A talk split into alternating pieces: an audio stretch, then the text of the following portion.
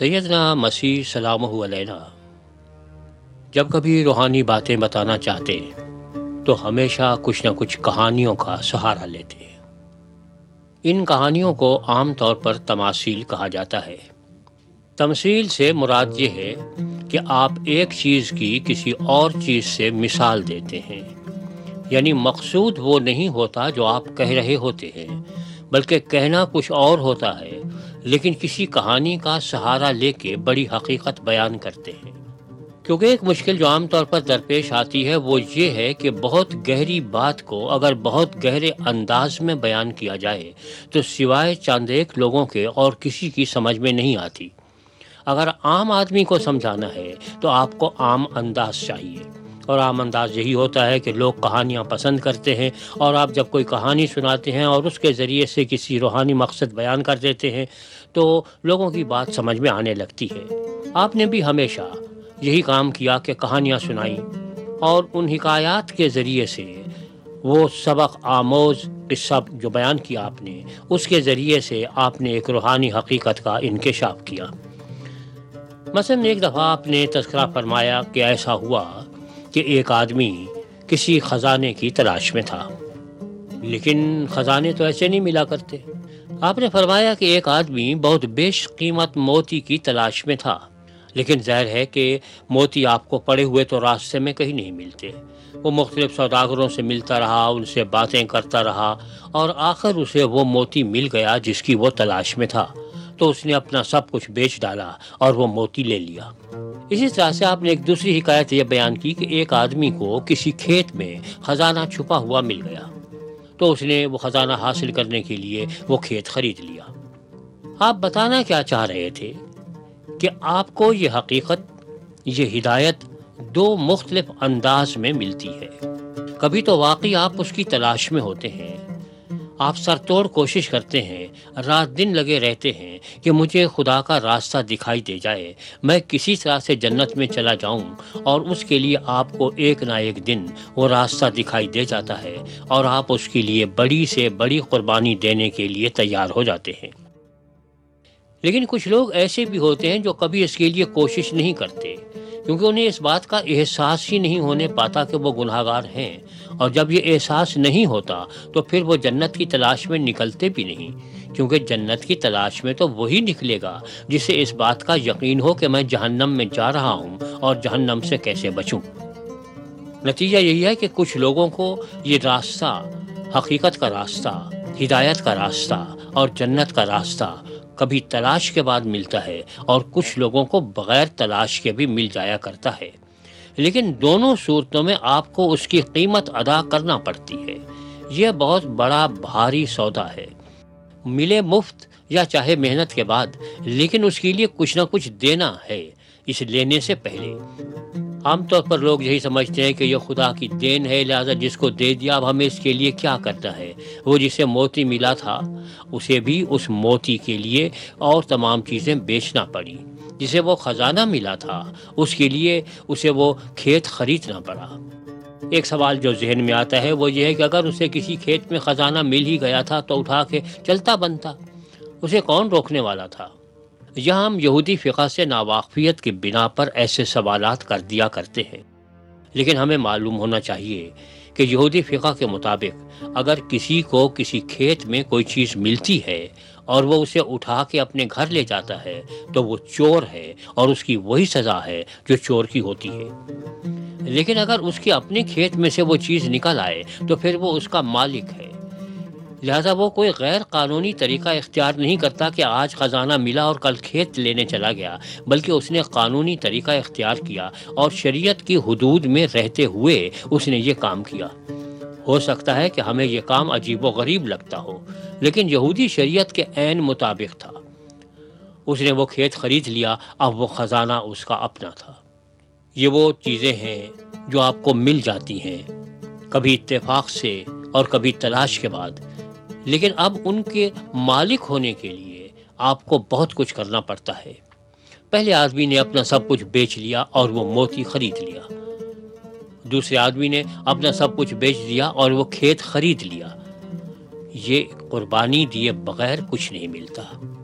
یہ ٹھیک ہے کہ خدا کا فضل و کرم ہے، لیکن خدا کے فضل و کرم کے بعد تو آپ کو کچھ کرنا ہے۔ آپ شاید اپنی باتوں سے تو خود مستحق نہیں ٹھہر سکتے، لیکن اس کے بعد آپ اس سے بری و ذمہ نہیں ہو جاتے کہ کچھ نہ کریں۔ آپ کو کچھ نہ کچھ کرنا ہے۔ اپنے آپ کو اس کا مستحق ثابت کرنا ہے۔ اور اس کے لیے طریقہ کار یہی ہے کہ آپ بڑی سے بڑی قربانی دینے کے لیے تیار ہو جائیں۔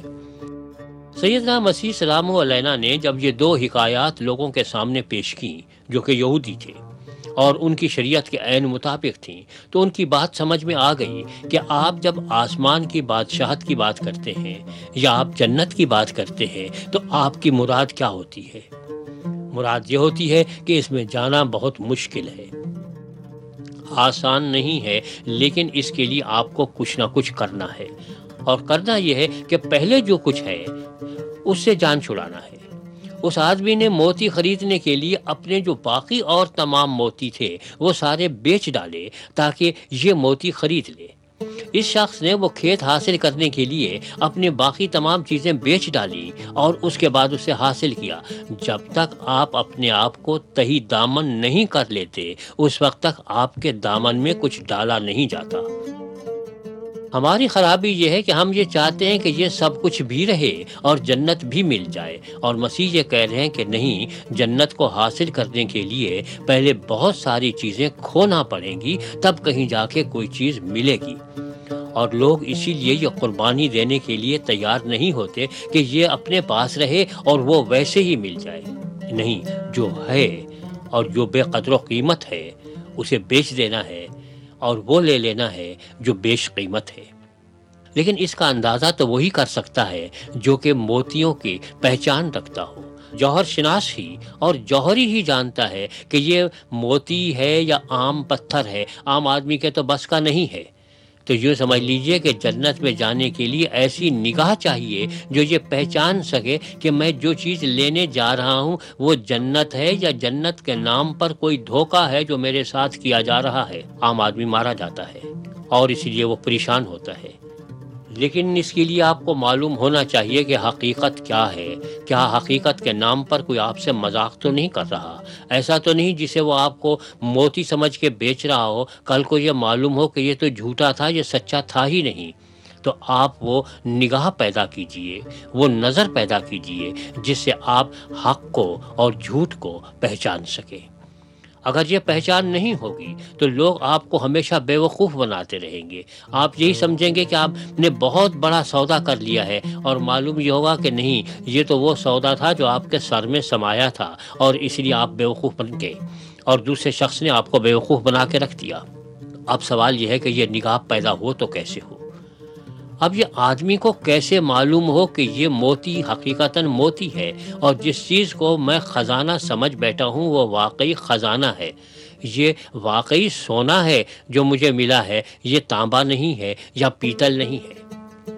ظاہر ہے کہ دونوں صورتوں میں وہ آپ کو معلوم ہونا چاہیے۔ اگر آپ ہیں سنار تو آپ جانتے ہیں کہ سونے میں اور تانبے میں یا پیتل میں کیا فرق ہے۔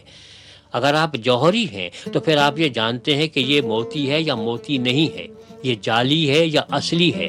اس لیے خدا جب دیتا ہے تو کچھ دیکھ کے دیتا ہے۔ ہم یہ سمجھتے ہیں کہ ہم جتنے بھی نالائق ہوں، وہ ٹھیک ہے، ہمارے اوپر نظر کرم کر دیتا ہے، لیکن نظر کرم کرتا ہے تو ہمیں وہ نظر بھی عطا کرتا ہے جس سے ہم پہچان سکیں۔ اور اس وقت ہماری سب سے بڑی خرابی یہی ہے کہ ہم جس دنیا میں رہتے ہیں، اس میں دھوکہ عام ہے۔ اس میں سچے نا، سچے موتی کے نام پر جھوٹے موتی بکتے ہیں۔ وہاں پہ سونے کے نام پہ تانبا بکتا ہے۔ اب ہمیں احتیاط برتنا ہے۔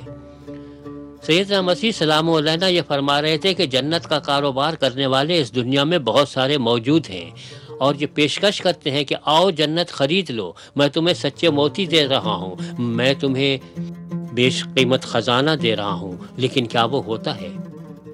آپ اصرف میں ایک عام مثال سے سمجھنے کی کوشش کیجیے آپ بس میں سفر کر رہے ہیں اور کوئی صاحب آتے ہیں۔ اور وہ یہ کہتے ہیں کہ صاحب دیکھیے میں عطر بیچتا ہوں اور یہ عطر لیجیے اور یہ کمپنی کی مشہوری کے لیے اس وقت ہم دس روپے کا دے رہے ہیں اور یہ عطر فلاں چیز کا ہے۔ آپ خود اندازہ لگا سکتے ہیں کہ اس مہنگائی کے دور میں کیا عطر دس روپے کا ہو سکتا ہے؟ ظاہر ہے کہ نہیں ہو سکتا۔ وہ آپ سے لاکھ کہتا رہے کہ یہ سینٹ نہیں ہے، یہ عطر ہے، اس میں کوئی ملاوٹ نہیں ہے، لیکن آپ کی چھٹی حص آپ کو بتاتی ہے کہ عطر دس روپے میں نہیں ملتا۔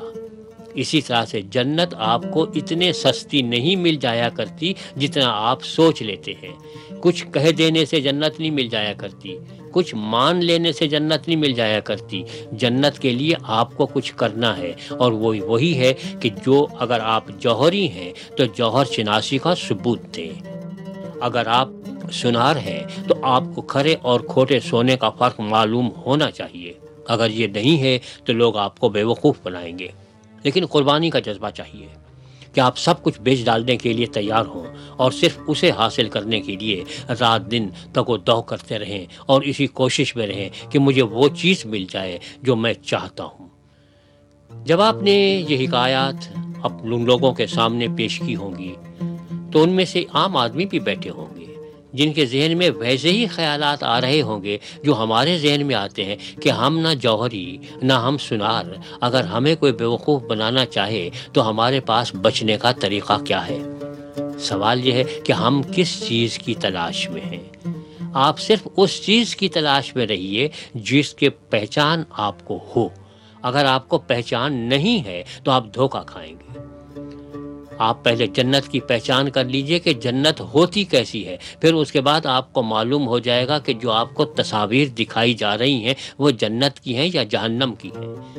لیکن اگر پہلے سے آپ کا تاثر غلط ہو، پہلے ہی تصور آپ کا غلط ہو اور آپ جنت کے بارے میں وہ کچھ سوچ کے بیٹھے ہوں جو آپ کو دنیا میں یہیں پہ مل جاتا ہے، تو آپ یہ بتائیے کہ پھر اس کے لیے آدمی مرے کیوں؟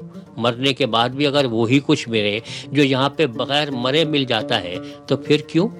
پھر آدمی قربانی کس بات کی دے؟ وہاں وہ ملنا چاہیے جو یہاں نہیں ملتا۔ ان لوگوں نے یہ قربانی دی۔